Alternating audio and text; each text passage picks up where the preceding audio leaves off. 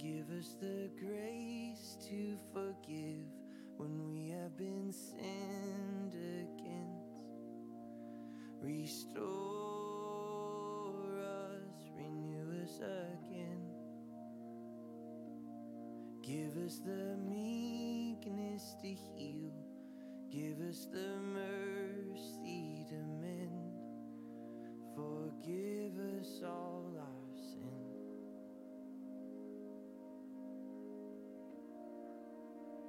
As we ourselves forgive.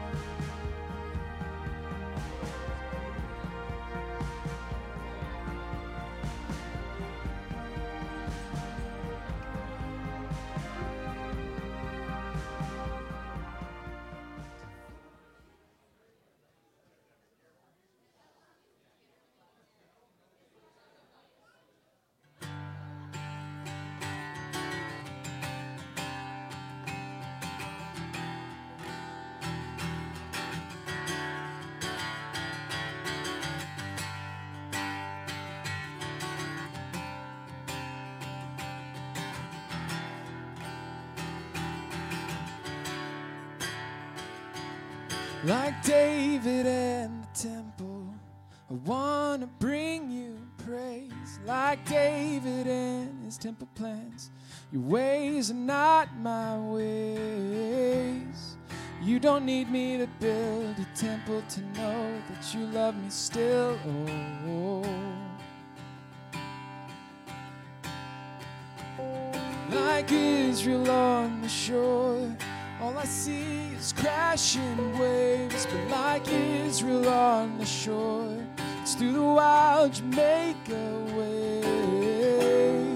I will go where you go, I will stay where you stay. Oh.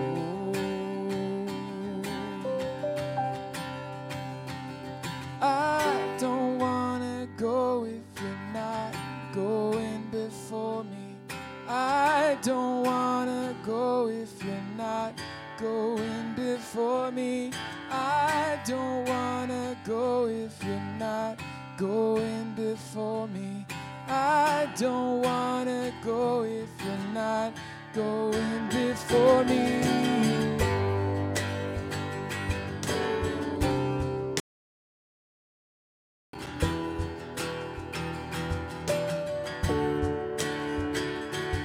Like Moses in the desert, I wanna see the land. But like Moses in the desert, I can't fully see your plan. Still, your love doesn't stop when I see the land from a mountaintop. Oh. like Peter on the hill. I wanna make this my place, like Peter on the hill. Before your transfigured face, I will go where you go, I will stay where you stay.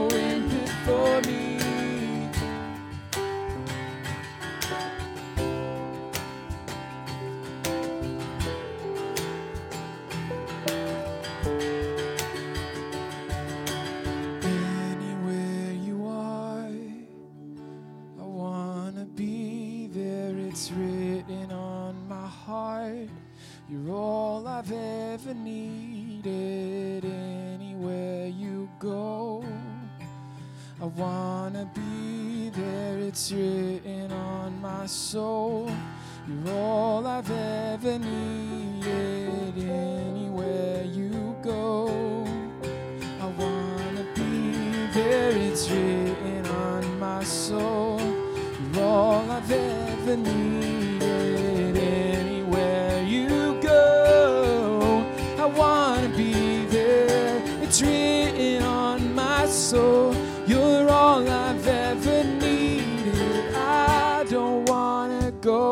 You're not going before me. I don't wanna go if you're not going before me. I don't wanna go if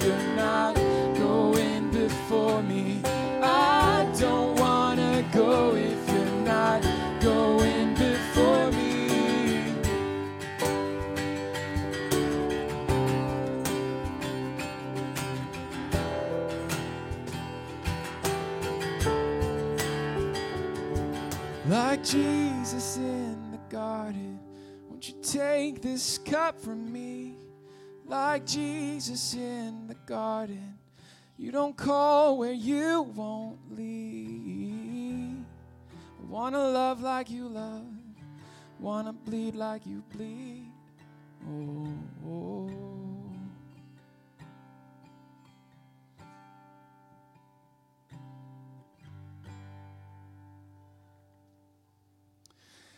Well, good morning, everyone.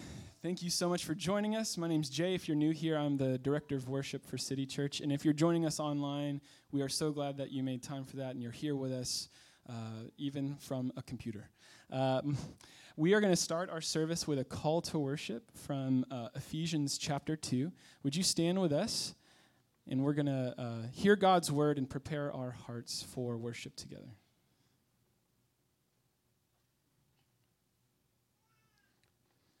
This is Ephesians chapter 2, verses 8 through 10.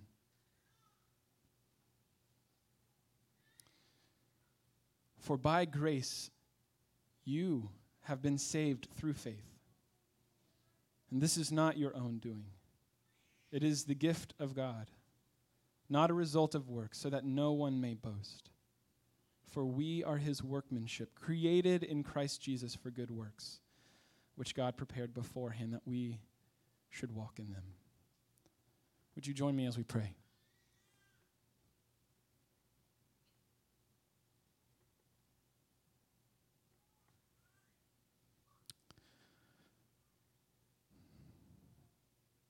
Father God, would you help us boast not in our own strength, not in our own wisdom, not in our own ability, but boast in you. God, as we sing, would you remind us that all that we have, all that we are, is because of your grace and kindness to us. May we remember that we are saved not out of something you saw in us, but out of your own unconditional love and through your grace alone. God, would your Holy Spirit be in this place, helping us to see the riches of your mercy, and by that be changed and grow in the likeness of Christ this morning. God, we come to exalt your name today. So would you please help us? We pray in Christ's name. Amen. We're going to sing a song that we uh, introduced last spring, but I recognize that quite a few people have joined us since last spring, so this might be new for you, but this is a song that uh, is a City Church original. If, if you don't know it, listen to the words, join as you're able to, and let's sing it together.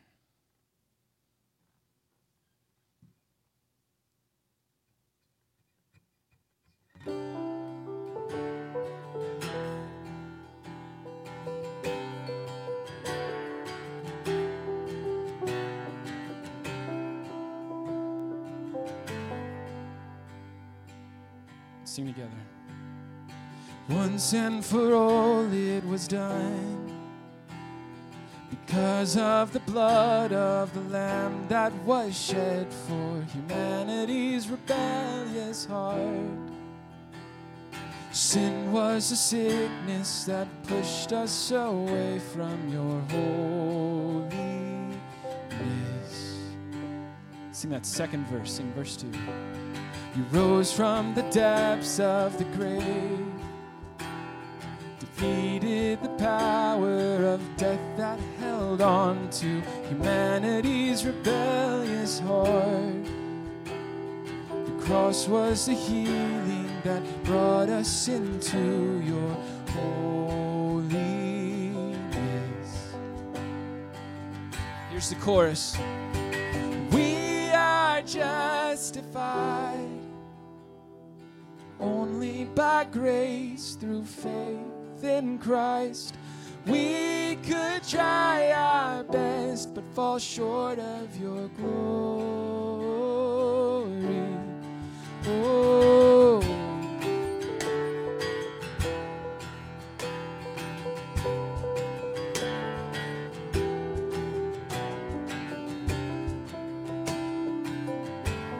Singing heaven on high. Heaven on high now you reign. Our King, you are pleading to us, through the Father, showing us your gracious heart, declaring us righteous in the presence of your holiness.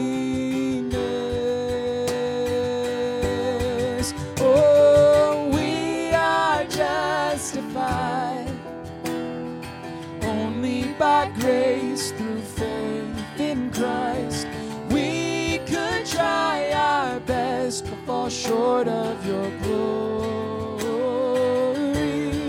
Oh, we are justified only by grace through faith in Christ.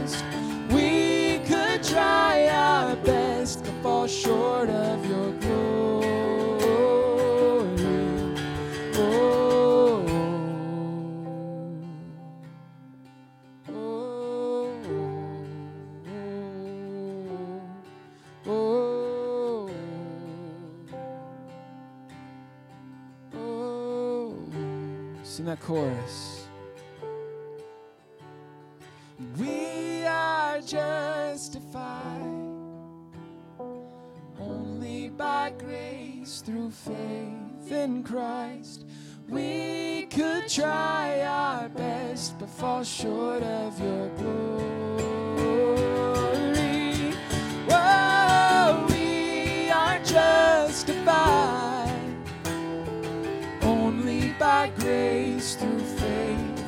Christ. We could try our best, but fall short of your glory. Oh,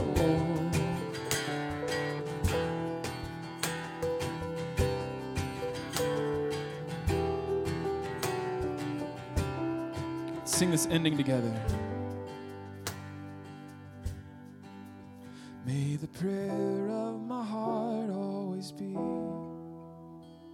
To remember your goodness and all that you've done for me.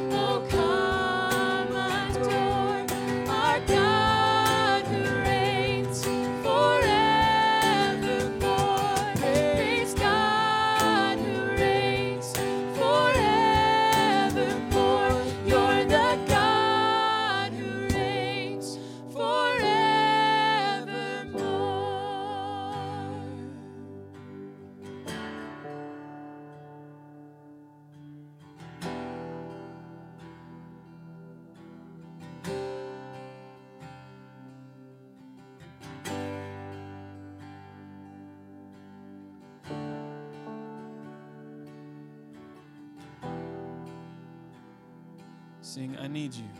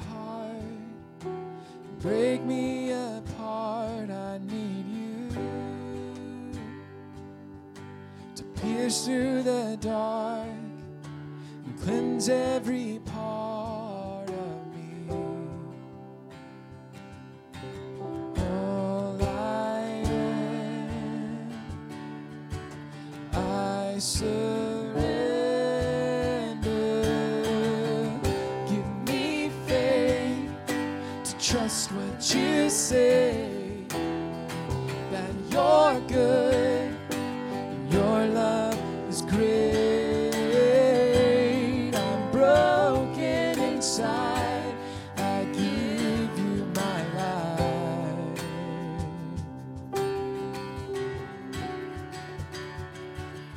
Cause I may be weak, but your spirit's strong in me.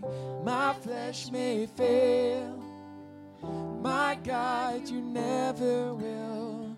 Cause I may be weak, but your spirit's strong in me. My flesh may fail, my God, you never will. Cause I may be weak. Your spirit strong in me. My flesh may fail. My God, you never will. Cause I may be weak. Your spirit's strong in me. My flesh may fail. My God, you never will. Give me faith to trust what you say. That you're good.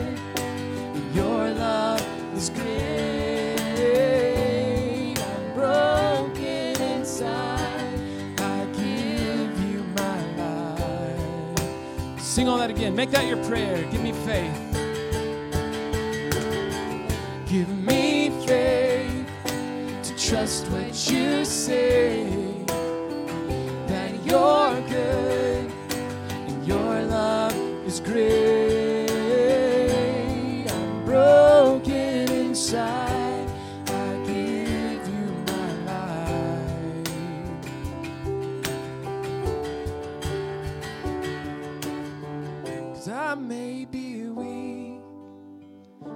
Your spirit's strong in me. My flesh may fail. My God, you never will. Cause I may be weak. Your spirit strong in me. My flesh may fail. My God, you never will.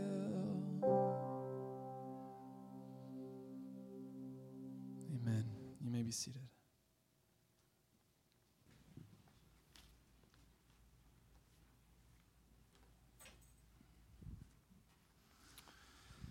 Good morning. Welcome to City Church. My name is Chipper. I'm one of the pastors here. We are a church aspiring to be an authentic community walking with God in our city. If you feel like your flesh is failing, this is a place to be.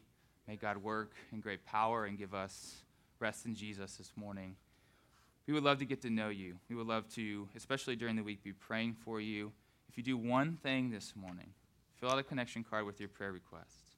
You can put your name on it. You can make it anonymous, however you want to do it. But we want to know what God is doing in your life. We want to know is your flesh failing? Tell us about that. We want to pray for you. That's one of the most important ministries we have as a staff here in the life of our church. We give you a bulletin. It has connection cards. Uh, it should have a connection card in it when you walk in the door. You can fill that out, put it in the seat pocket in front of you. Then we will pick those cards up after the service and pray for you. There's also an online version that you can fill out on your phone, citychurchgnv.com slash connection. You can do that now or whenever, really, even during the week, and we'll see it and we will pray for you. We also just love to say hi. Uh, as I say each week, I am wandering aimlessly around this area after every service. I don't know what to do, and I want to talk to you. So humor me. Um, come find me. We also have hospitality people in the lobby. There should be someone at the hospitality table in the back as well uh, with more information about our church. Come find us, come talk to us. Um, we would really love that. We worship a generous God. Part of our responsive worship as a people of God is giving generously. You can give online, citychurchgnv.com slash give, uh, or there's a brown box in the back of the sanctuary with some envelopes and some pins. Few uh, unique and really wonderful things coming up in the life of the church. Number one, for the first time ever, we're doing a homecoming weekend next weekend. What does this mean? Because, you know, UF has been having homecoming for a lot of years, but we're doing it this year. So, what is that? We're inviting alumni from our church, people who have um, worshiped with us in the past and then moved away to come back, spend a weekend worshiping with us, saying hello. By the way, if you're an alumni, you, you can come anytime. You don't even have to come on homecoming. You're always welcome. We're inviting them back mainly so we can hear from a couple of them concerning how has, the, how has God been working in their lives since they've left City Church, and how did God use the City Church family uh, to mold them and form them in such a way that um, God's still using their experiences even now. So I think you're going to be really encouraged by this. Um, so if you come to the service on Sunday, part of that service is going to be hearing from a p- couple folks that used to go here. Even if you don't uh, know them at all, I think you're going to be um, built up in the Lord. So we'll see you there. And then on Saturday, we are having um, kind of a, a, tailgate of sorts at 9 a.m. It has to be 9 a.m. It has to be early because the game's at noon. Uh, so Saturday morning, 9 a.m. at the Samansky residence. Beautiful property, a couple miles from this church. Uh, the, uh, the address is on our website, and it's on Realm. Uh, you can also put a note on our um, connection cards. We'll give you what you need. 9 a.m. on Saturday. Come join us for a couple hours. However much time you have, there will be some alumni there you can mix and mingle with. So we'll see you on Saturday morning. We are also having a night of worship, not this coming Friday, but the Friday after that. So, not this Friday, but the Friday after that, we're going to have an evening of worship right in this space. Uh, that will be hour and a half, hour and 45 minutes of just singing songs to the Lord, um, encouraging each other in Jesus. So I hope that we will see you there, not this Friday, but the following Friday. That'll be the 15th, 7 o'clock, right here in this space. We are also uh, relaunching a couple of our community engagement initiatives that were put on hold for a while because of the pandemic or were, were significantly modified. Uh, and one of those partnerships is a mentoring that we do at A. Quinn Jones, a school just a mile up the road from here, middle school, high school combo. Um, number one, we are helping them restock their school kind of uh, store that they use to motivate and encourage students. Uh, A. Quinn Jones is uh, for students that have been kind of having a hard time. They get sent there um, and get more intensive input from staff and teachers. And so this is a great way to, to motivate and encourage those students. We're going to help them restock their store. There's a list of stuff that we need to bring on that table, on the hospitality table in the back. Um, so I hope that you will go check that out. I think you can actually pick up the list and take it with you. I hope so. I'm saying that. Tyler's saying yes. So there's lists on that table. Help us restock their store. Uh, and then there's information on there about how to get that um, those supplies to the right place. Also, we are about to start mentoring students again, which is fantastic. One of the things we've missed dearly the past couple of years. It means uh, basically a 30 minute, 30 minute commitment each week, very consistently over the course of the year. Um, you get assigned a student by the school, and then the main thing is that you do it regularly and you stay on it it's unclear right now whether or not we were, are going to start virtually or start in person. It kind of depends on how the school board votes on October 19th. Um, but one way or the other, we're going to start. And you might start online or you might start in person. We need a lot of people to be invested in this. The impact of it will blow your mind. I promise you. God is at work in this. Uh, so put something on your connection card show interest that way, find me after the service, and we will make sure that we get you connected and started here and train. We train you, we make sure the process is smooth and wonderful and all of that. So hopefully we'll hear from you, and that'll be in the next couple of weeks. We also have some brand new missions resources on that table that I hope that you will pick up and read and pray over in the coming couple of weeks. We are putting a great emphasis on prayer this year. We've always had an emphasis on prayer, but we are we're trying to up our game, and that means a lot of things. It means a week of fasting and prayer back in August. Every Wednesday night we pray together at the white tents across the street from our church at 5:30. Come join us. It means a whole lot of other things. It also means that during our services we are going to be praying more. Um, and once a month we're going to be doing what you might call a pastoral prayer. You might be thinking, well, don't the pastors pray often on Sunday mornings? Yes, we try to do so. So, what is a pastoral prayer? It's more extended time of prayer that we write out and plan, um, very much how we write out and plan sermons and things like that in life of the church. So, starting this morning, we are beginning a more consistent pattern of pastoral prayer. I think will be edifying for you. Uh, it'll be challenging. It's longer. Um, you're going to have that head down for maybe a, an expansive time that you're unaccustomed to, but we really think that God is going to use it. So, Ryan Harding, one of the pastors here at City Church, is going to lead us this morning in a time of pastoral prayer.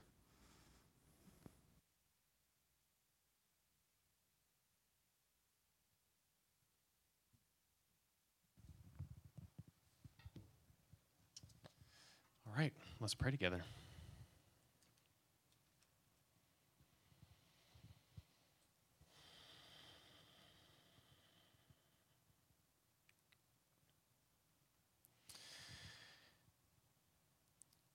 If I speak in the tongues of men and of angels but have not love, I'm a noisy gong or a clanging cymbal. And if I have prophetic powers and understand all mysteries and all knowledge, and if I have all faith so as to move mountains but have not love, I'm nothing. If I give away all I have, and if I deliver up my body to be burned but have not love, I gain nothing.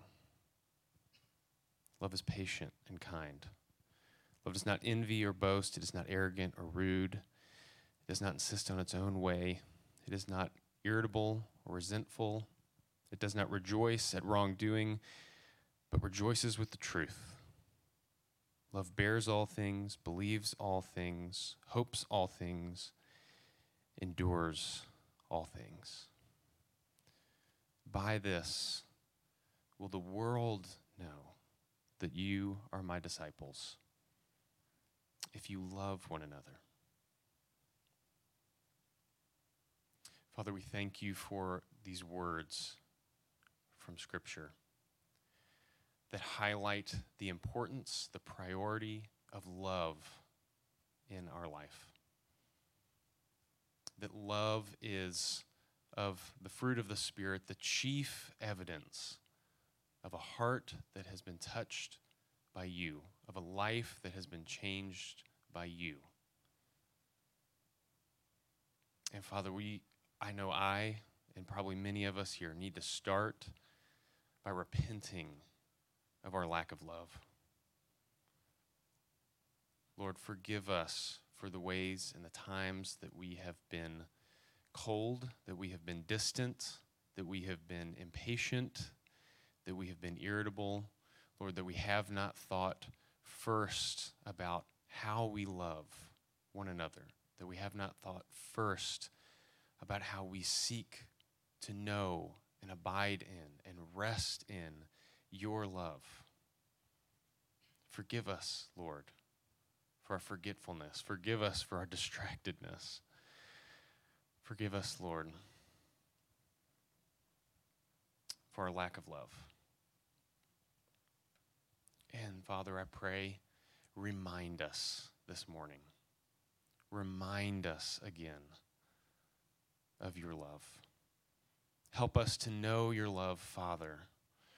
Remind us today that from the foundations of the earth, you have planned and woven together a beautiful story of redemption for your creation. Remind us that you have sought out a sinful and rebellious people, not because we're deserving, but because you're gracious and merciful and because you care for us. Remind us today that you see and know every one of our hearts and that you still love us. And may that love drive away shame, fear, pride, hopelessness, and every form of idolatry that daily lurks in the crevices of our soul. Help us to know your love of Christ our Savior. Remind us today of your humility and your generosity and coming down into this world for our sakes. That though you are the King of kings and the Lord of lords, that you humbled yourself and came down into this broken, dark world for our sakes. Remind us today of your gentleness, your kindness, your compassion, of how you seek out the least and the lost, how you heal the sick, how you mend the broken, how you pursue those who are wandering, how you welcome in the stranger. Remind us again today of your authority and your power that you call those who are not and make them as you want to be. That you speak to the dead and you call them to life. And that you laid down your own life and took it back up. And that you did so all out of love. Remind us of the magnitude of your love, how deep and high and long and wide is the love of Christ, that it is so great that we cannot fathom it. But Lord, give us a glimpse, give us a taste again this morning. Remind us of the cost of your love, your willful and perfect sacrifice for our life, for our forgiveness, for our salvation. Remind us of the hope of your love. That as you rose again victorious over sin and death, so too you will raise us again to everlasting life in your perfect presence for all eternity. Help us to know your love, Holy Spirit. Remind us of your love manifest in your faithful presence with us through the most joyous and the most difficult seasons, through the brightest and the darkest of days. Remind us of your empowering and equipping work in our lives that you give every gift that we need for our good and the good of others to edify the body and to lift high the name of Christ. Remind us of your love displayed in your comfort, that you comfort us in our grief, in trials, in calamities, in hardship, in pain, that you are near to us, that you are nearer than anyone in this world could ever be, dwelling within us, speaking life and truth. Remind us of the ways that you convict us of sin, the ways that you lead us into truth, and that you quicken our soul with the words of life. Oh Lord, we are a forgetful people. I know I am a forgetful person. Remind us again today of the depth of your love. And as we fix our eyes on you this morning and seek to remember these precious truths, would you create in us an overflowing love that source is clearly supernatural? Like the spring of living water that bubbles up in the dry desert that the prophets spoke about. Lord, may we overflow with affection for you.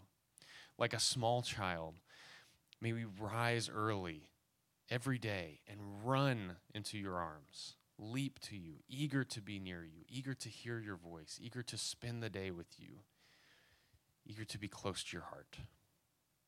May we love you above all other things in this world, seeing you as infinitely worthy and deserving of our attention and our affection, our praise, our adoration, our time, our energy.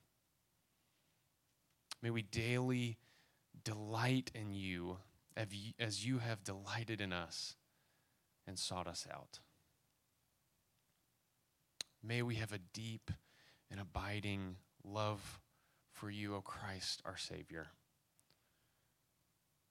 May we reflect on and rejoice in your life, your death, your resurrection, your ascension, your ministry right now at the right hand of the Father, interceding for us, advocating for us. And Lord, may we remember of your promise to return to us, that you love us faithfully, and that you will be you will draw us near to yourself for all eternity.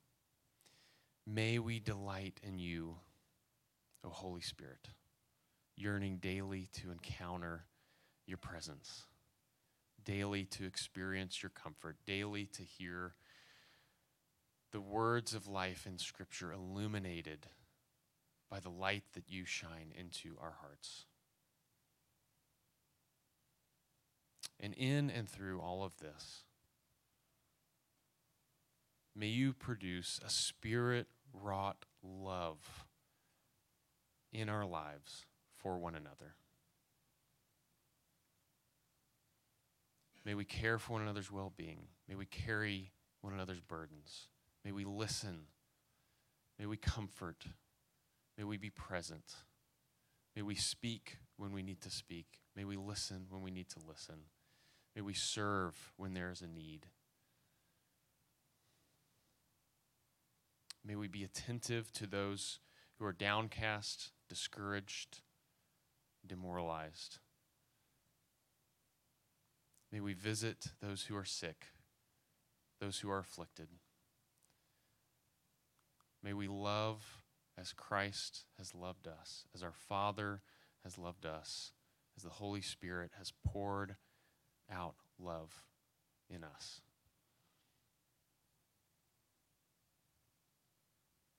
And Lord,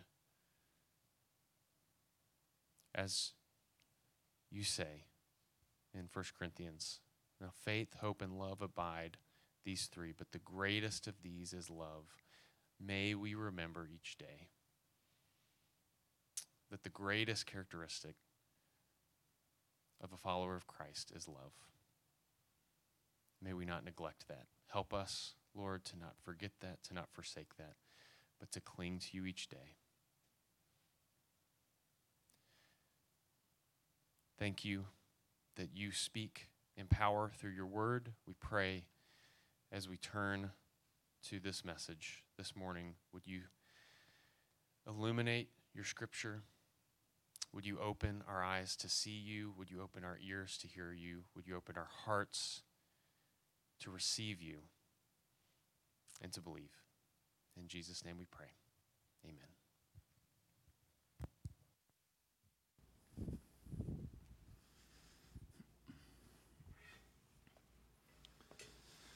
It's good to go before the Lord in prayer, challenging ourselves, listening. When was the last time you sat in silence, even for that six or seven minutes of time? May the Lord use it powerfully. Our scripture passage this morning is from book of Second Corinthians chapter 2 verses 12 through 17. 2 Corinthians chapter 2 12 through 17. The passage will be up here on the screen. If you have a Bible, we would encourage you to pull that out. Follow along with us. This series in Second Corinthians that we're in and will be in for a few months is called Strong and Weak. This is for weak people. Uh, if you're feeling really, really strong, you might not get anything out of this series. You might be, you might be pretty bored until May or so. But if you're feeling weak and you sense your need for Jesus, this series is for you. 2 Corinthians 2 12 through 17. This is God's word. When I came to Troas to preach the gospel of Christ, even though a door was open for me in the Lord, my spirit was not at rest because I did not find my brother Titus there. So I took leave of them and went on to Macedonia. But thanks be to God, who in Christ always leads us in triumphal procession, and through us spreads the fragrance of the knowledge of Him everywhere. For we are the aroma of Christ to God among those who are being saved and among those who are perishing. To one a fragrance from death to death, to the other a fragrance from life to life. Who is sufficient for these things? For we are not, like so many, peddlers of God's word, but as men of sincerity, as commissioned by God in the sight of God we speak in Christ. This is God's holy word. Well, I have always enjoyed a solid parade. And in fact, we have one coming up in just a few days. I'm there for it, especially now that I have a couple of kids and I can bring them with me to the parade and justify my attendance. I have always felt that if you, if you want to go to a parade, you kind of need to go with somebody. Otherwise, you're just sort of staring at folks by yourself for a couple of hours. But turns out that I actually really enjoy being in a parade, especially if the parade happens to be Mickey's Very Merry Christmas Party Parade at Disney. In high school, I was a part of the drum line, and somehow we ended up playing in this parade semi regularly. It was just a 45 or so minute bus ride from my high school. You know, the rest of our high school band played in it as well, but let me tell you, we, the drum line, saw ourselves as a separate thing, man. Now, the warm up and the staging for the parade in the backstage area was kind of a bummer. I mean, we rehearsed next to this retention pond that smelled like wet socks. Plus, we, we were always queuing up. We were always lining up for the parade when we were done warming up. Right behind, it was like the Jungle Cruise or something exhibit. And so it meant that we were getting growled at at like 150 decibels by the speakers that were hidden in the, in the fake woods. But then for, for 10 minutes, 10 minutes or so, we were, we were stars, especially the drum line. We marched through the park in front of, I don't know, like 10,000 people, cameras flashing, and the, and the glow sticks were glowing, and the kids were smiling and waving and thinking we're celebrities. And I just wanted to tell them, like, this is, no, no, we really are not. The whole thing was very magical, and you could see the impressions being made, especially on the kids. Now, I understand that most of you have probably not lived this kind of charmed life. You have not participated in Mickey's Very Merry Christmas Parade. However, what if I told you that followers of Jesus are all a part of a more intriguing parade? a triumphal parade organized by the God of the universe that marches on even in overwhelmingly difficult times. A parade that is far more impressionable on the people who are watching than anything that Disney has to offer.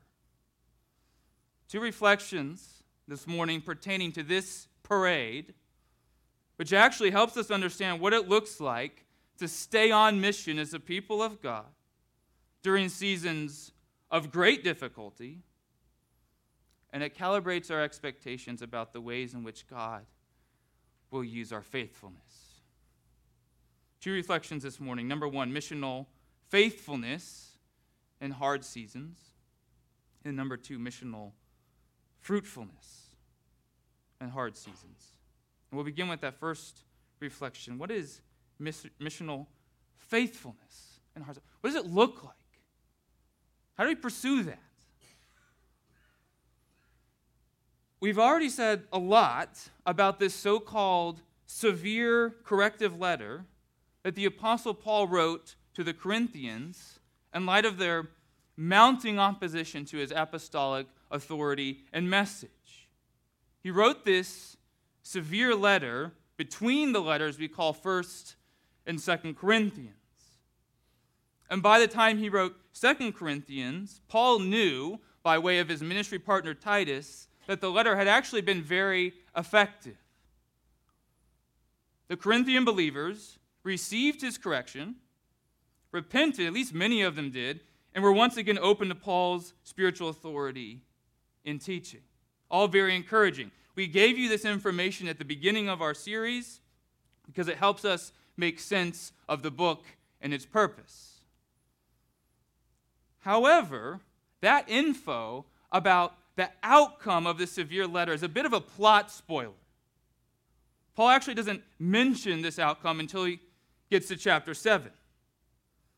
So, here in chapter 2, Paul is reaching back into the past to give the Corinthians insight into the mood and circumstances of his ministry before he received the encouraging news about their response to a severe letter. And as it turns out, these circumstances were awful, both physically and emotionally, just holistically bad. And this is what Paul has to say about it. When I came to Troas to preach the gospel of Christ, even though a door was open for me in the Lord, check this out. My spirit was not at rest because I did not find my brother Titus there. So I took leave of them and went on to Macedonia. He was planning to go to Macedonia, but it seems like he was going to stay in Troas for longer than he did, but he cut it short. Those of you who have dealt or are dealing with anxiety or emotional distress, Paul can relate. After he wrote his very severe corrective letter, he made his way from Ephesus to Troas primarily to take advantage of this open door provided by the Lord for gospel ministry. Open door here suggests a favorable climate and receptivity in Troas, orchestrated by God. Paul also went to Troas expecting to rendezvous with this guy Titus, his ministry buddy, who would presumably give Paul news about the Corinthians and their response to a severe letter. But Titus was not in Troas, which left Paul in the dark concerning the state of these Corinthians. And because Paul loved these Corinthian believers so deeply, remember, he helped start the church there. This unexpected information gap, it overwhelmed Paul emotionally. Like he couldn't do it. In fact, it caused him so much emotional restlessness in his spirit that he ended his ministry in Troas and continued on his way to Macedonia, presumably because maybe he would find Titus there.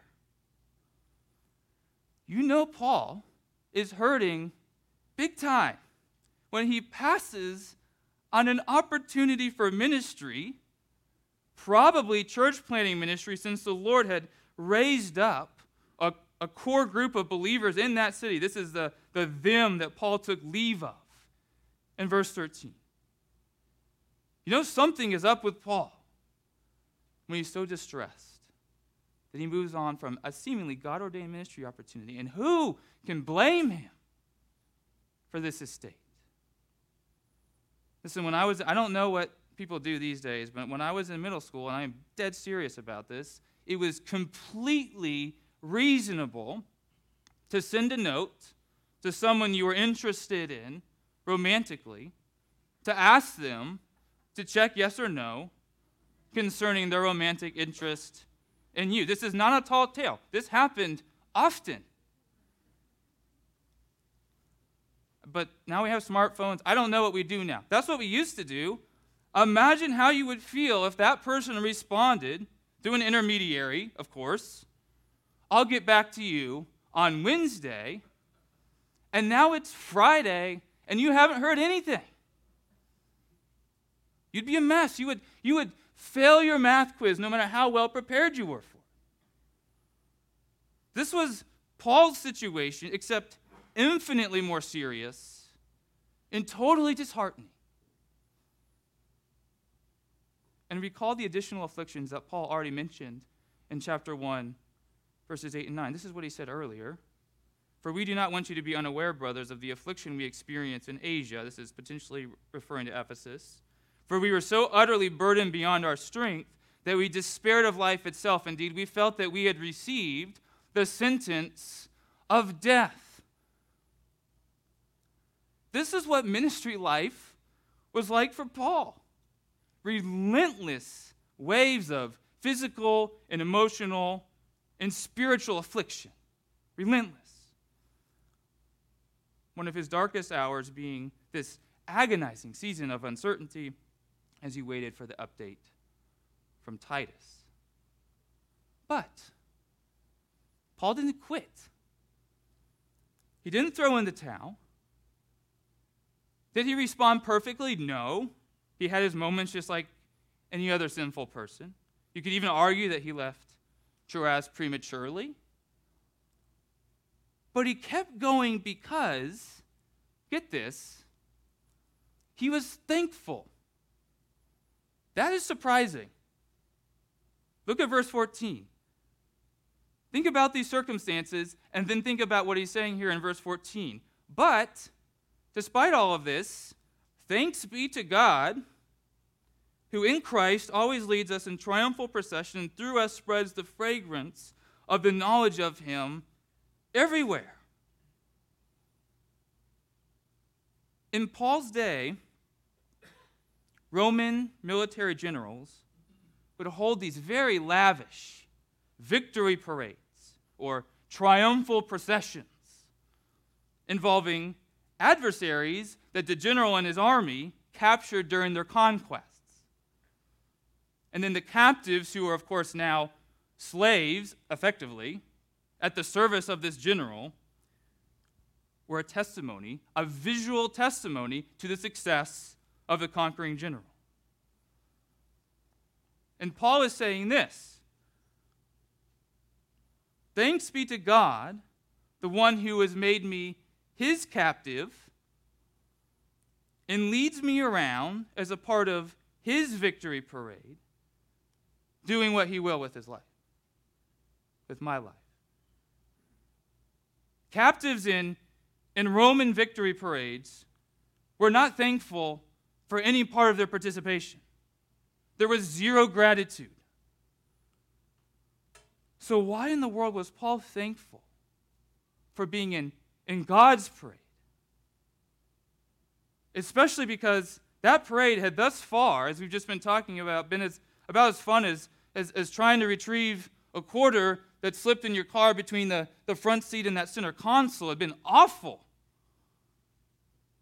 But he's thankful for it.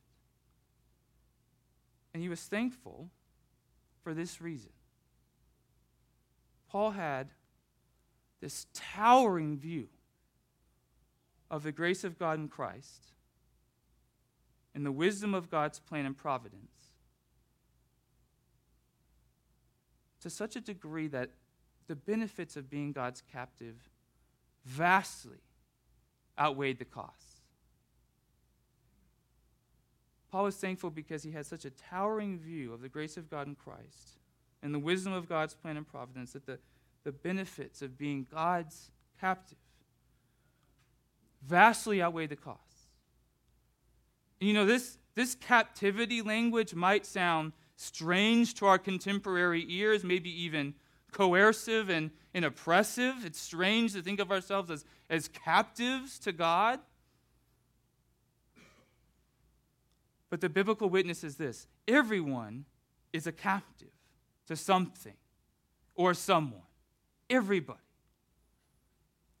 Either you're a captive to your sin, you're a captive to your idols, or you're a captive to the God of the universe.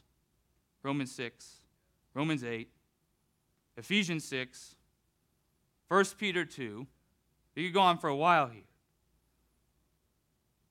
Self mastery is an illusion. It's a, it's a total illusion. If, if you put your hope, say, in your, in your physical appearance, you will never completely master your appearance, but it will master you. If you put your hope in your job, you'll never completely master your vocational life, but it will master you. If you put your hope in, in safety, you'll never feel completely safe. But fear will master you. hoping in the things of this world often smells like freedom. You know, I, I'm the captain of my own ship. I've got it. I'm the general. We don't see ourselves in the parade. We, are see, we see ourselves as the, as the general who's, who's leading the victory parade. I've got it. Thank you very much. But those alternative gods that promise freedom always take you captive instead, every single time. So the clearly superior option is to be mastered. If you can be mastered by something, might as well be, be mastered by God the Father. the one who sent his son Jesus into the world to free us from slavery to sin and make us his slaves instead. The one whom Paul described earlier in this letter, this is chapter 1, verse 3, as the Father of mercies and God of all comfort. You're going to be mastered by something, might as well be mastered by that God. Paul was well aware of his sin.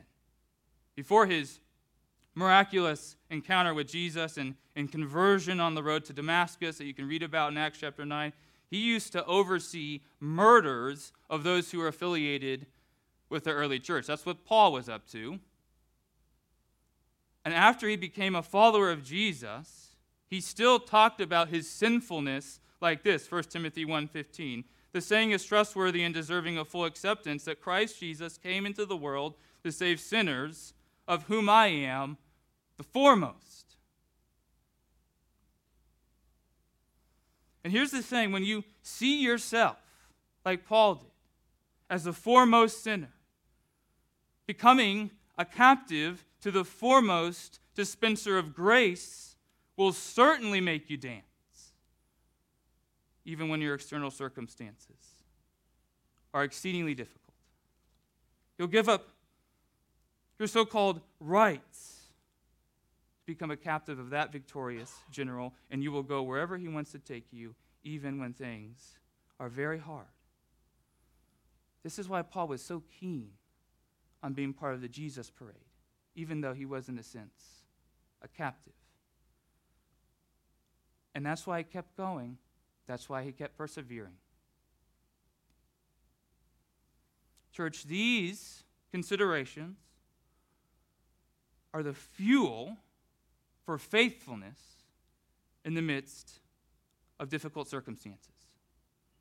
Awareness of both the magnitude of our sin and the magnitude of the grace dispensed by the victorious general. Those are the ingredients for faithfulness in the midst of difficult circumstances. We may not understand the parade route. We may disagree with the parade route. But in light of what we've experienced in Christ, we have more than enough information to follow the general with, with this confident and thankful trust. And besides, uh, where else are you going to go? Where else are you going to go? back to the things of this world that promise freedom but end up giving you nothing of the kind? Back to those things? Two observations before we move on. Number one, work with me here. The more we downplay, followers of Jesus, the seriousness of our sin, the more we'll speak of God solely as our lover who will hold us and cheer for us, etc., and never say anything difficult to us or warn us or challenge us. And believe it or not, when this becomes our view of God, it's far less likely that we will actually follow God. In fact, when the storm clouds come, we'll say things like, I thought you were supposed to do things for me. I thought you were supposed to hold me. I have rights, you know? and then we'll throw in the towel. Suffering ends up just crushing that kind of therapeutic Christianity, which is more culturally palatable and maybe easier to put on the radio, but it's also totally impotent. On the other hand, cross centered Christianity, for all of its discomfort and and cultural out of syncness, that has some juice. Embrace it, and you will encounter this, this reservoir of grace that will change your life and it will give you joy and gratitude even in the midst of suffering. Second observation, and how I'm kind of combining chapter 1 and chapter 2 of Second Corinthians followers of Jesus, when you suffer, here's what we're seeing. You actually have two unbelievably powerful resources at your disposal. Number one, when you suffer, you can call upon the God of all comfort, knowing that he wants to minister to you and will minister to you. We saw this in chapter 1, verses 3 through 5. But even if, in his wisdom, your circumstances continue to be difficult, it's possible to be so captured by the grace of God that you can experience true joy and gratitude even as you experience those difficult circumstances. You get gratitude that is completely independent from the circumstances of tomorrow. It's Remarkable consideration. And how do we get how do we experience the magnitude of God's grace like that? A lifestyle of repentance and belief. A lifestyle of repentance and belief. Always repenting, always confessing, always believing in the promises of God. Individually, corporately, we could talk about that all day long. Church, if we're in Christ, we are part of God's victory parade. So we can be thankful in whatever circumstances we face as his captives because now we have this new life in Christ. We're freed from our sin and we'll share in God's victory so we can keep going, we can keep going, we can keep going. But there's actually more here. There's more encouragement to weary souls. And that brings us to our second reflection the missional fruitfulness we can expect during hard seasons. So here's how it gets even better. Not only do we have the juice we need to keep going, despite the very often difficult circumstances of the parade, God will use us along the way. Guaranteed. In fact, that's one of the reasons why God leads us in this triumphal procession. Look back at verse 14, and this time continue into verse 16. But thanks be to God, who in Christ always leads us in triumphal procession, and through us spreads the fragrance of the knowledge of Him everywhere. For we are the aroma of Christ to God among those who are being saved and among those who are perishing. To one a fragrance from death to death, to the other a fragrance from life to life. The term fragrance or, or fragrant, as we use it today, generally refers to a, a very powerful, unmistakable, unavoidable smell.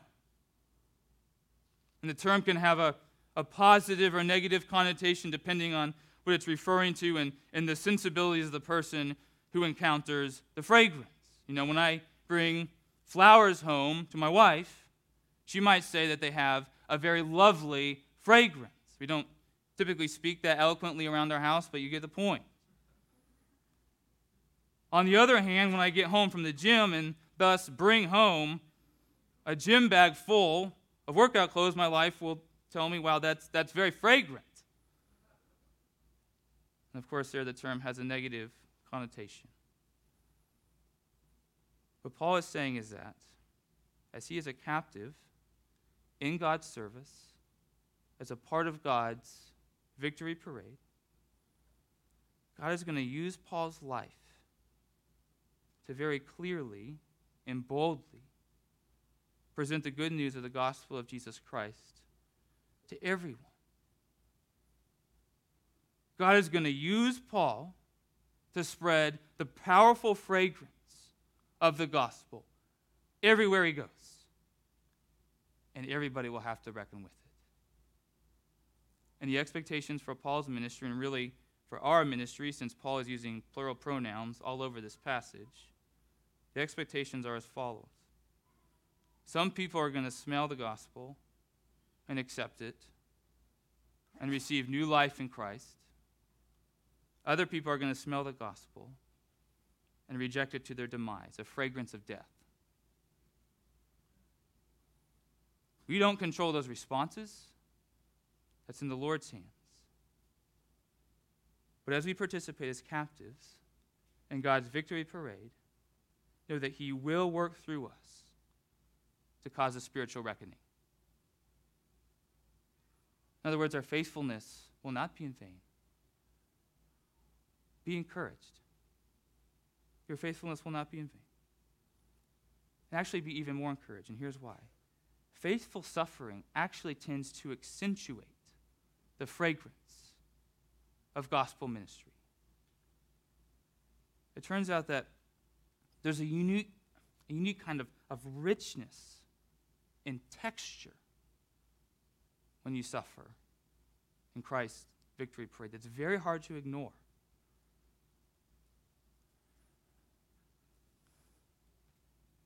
And then be encouraged one more time.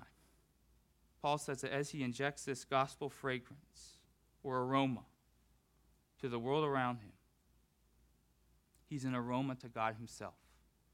Verse 15.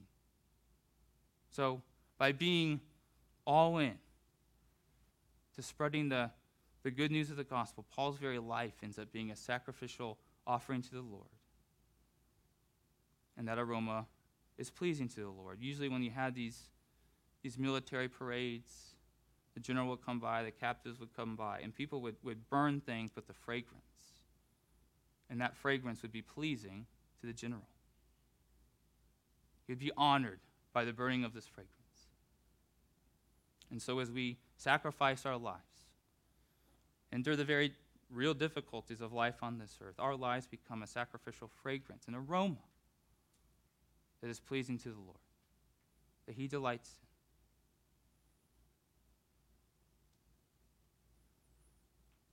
So be very encouraged. Know that faithful followers of Jesus are being used by the God of the universe to spread the fragrance of the gospel all over the place. And our expectations are that some will hear it and respond and find new life in Christ. And some people will reject it to their demise. There is no such thing as neutral gospel preaching. It either brings life or it brings death.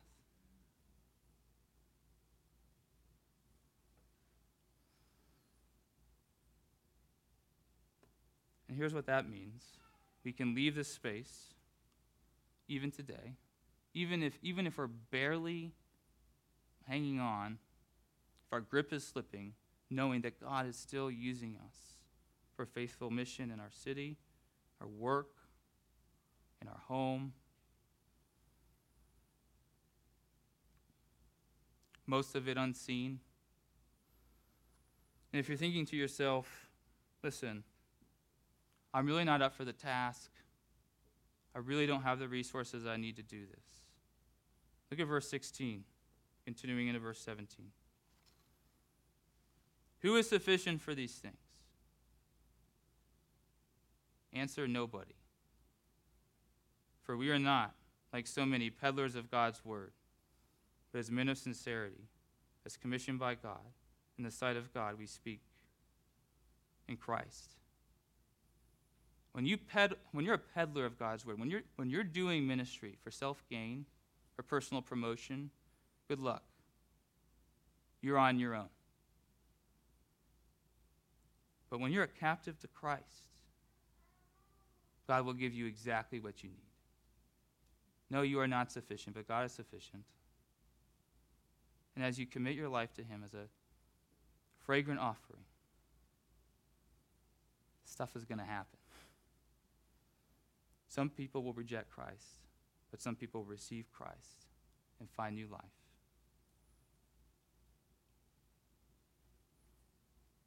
So I hope that you leave here encouraged in the gospel, encouraged not because you feel better about yourself, but because you feel better about what God is doing in your life and who He is. Amen.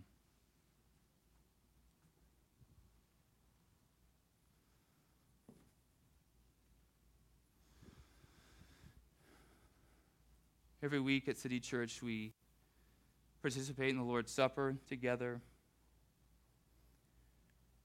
The Apostle Paul describes it like this He says that the Lord Jesus, on the night that he was to be betrayed, shared a meal with his disciples. And during the meal, he took the bread and he broke it and he said, This is my body given for you. Do this whenever you eat of it in remembrance of me. And then, in a similar manner, Paul says after the meal, Jesus took the cup, and as he poured it, he said, This cup is a new covenant in my blood. Do this whenever you drink of it in remembrance of me. And Paul says, as often as we eat this bread and drink this cup, we are proclaiming the Lord's death until he comes again. Because Christ rose again, he ascended into the presence of the Father, and his return is certain. If you're a follower of Jesus, be encouraged, be nourished in the Lord as you receive this meal. This is not just a time for remembering, it's a time for the Holy Spirit of God to work in power and change you, transform you, nourish you, remind you, as Ryan was praying about earlier. If you're here and you would not say that you're a follower of Jesus, if you're, if you're captive, so to speak, to the things of this world, I hope that you will see this morning the beauty of being a captive to Christ the beauty of giving your life as this fragrant sacrificial offering to God. I would love to tell you more about that and talk with you more about that. This meal is for followers of Jesus. Come and enjoy and be built up in Christ Jesus. So be an elder or deacon at either end of this table with a basket, and they will, when you come forward after I pray, they'll take a one of those packets and they'll just drop it right into your hand. So you can form a line here and there. They'll take a packet, put it in your hand. There's also a basket in the back of the sanctuary if you want to go. Just take directly from there as well on the hospitality table. If you're here and you wouldn't say that you're a follower of Jesus, we're glad that you're here. Um, instead of taking this meal that you don't believe in, at least at this time, we would encourage you to simply reflect on what we've been talking about this morning. Let me pray for us. Lord, we are grateful that you give us space like this every week to minister to weak people. Thank you, oh God, that you give us the resources to persevere, to remain faithful, even in the midst of very difficult circumstances. And thank you, Lord, that you are using us, even when we feel like we're, we're, we're, we're dust. Thank you for these reminders that you are using our faithfulness to shine your light into this world. And would you do amazing things among us in our city? May your spirit bring revival. I pray that you use this time to remind us to repent, to confess things that are in our hearts that we detect that need to be uh, confessed. Maybe do that this morning as we partake in this meal. We pray this in Jesus' name. Amen.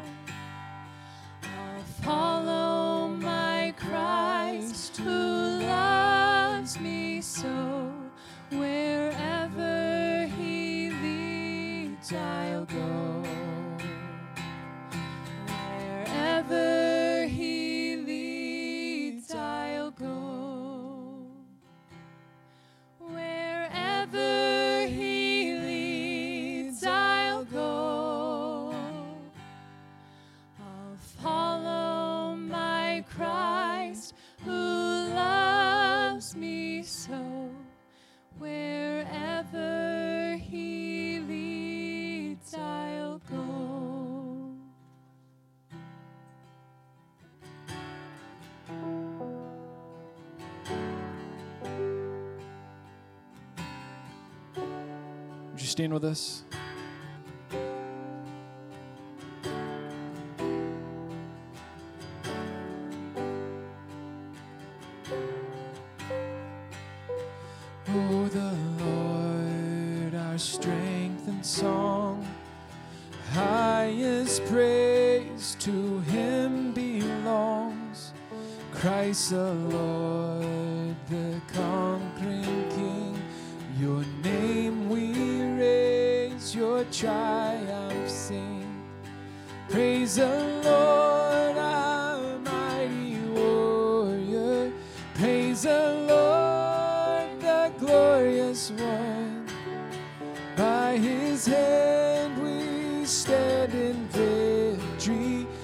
by his name we overcome.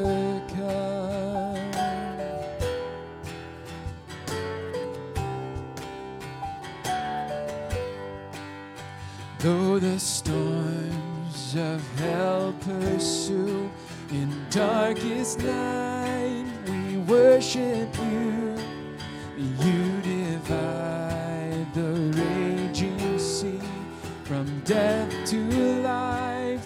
say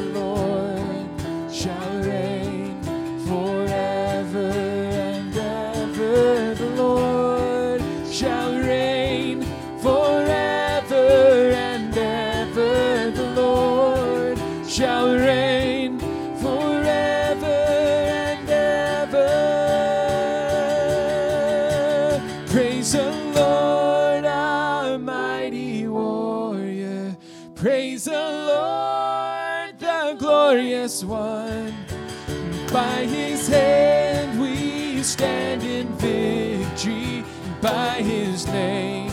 We overcome. Praise the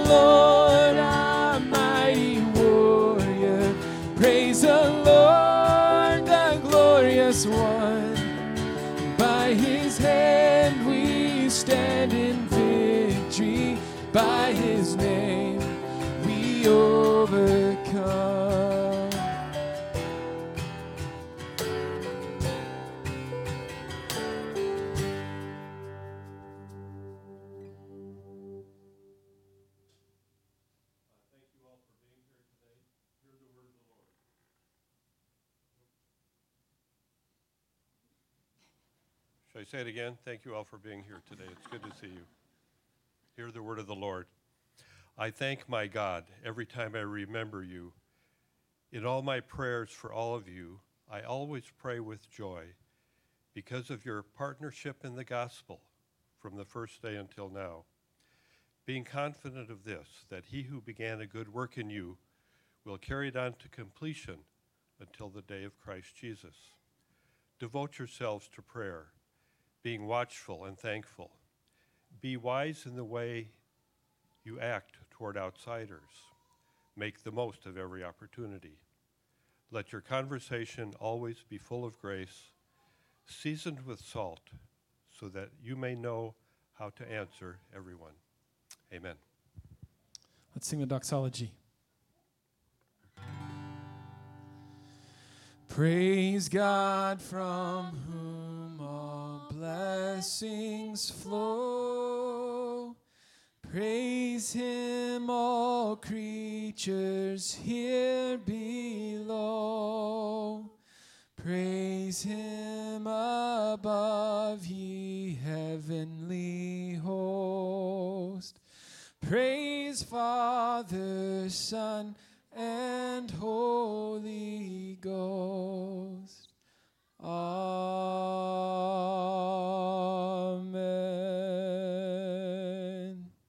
Amen. Go in peace.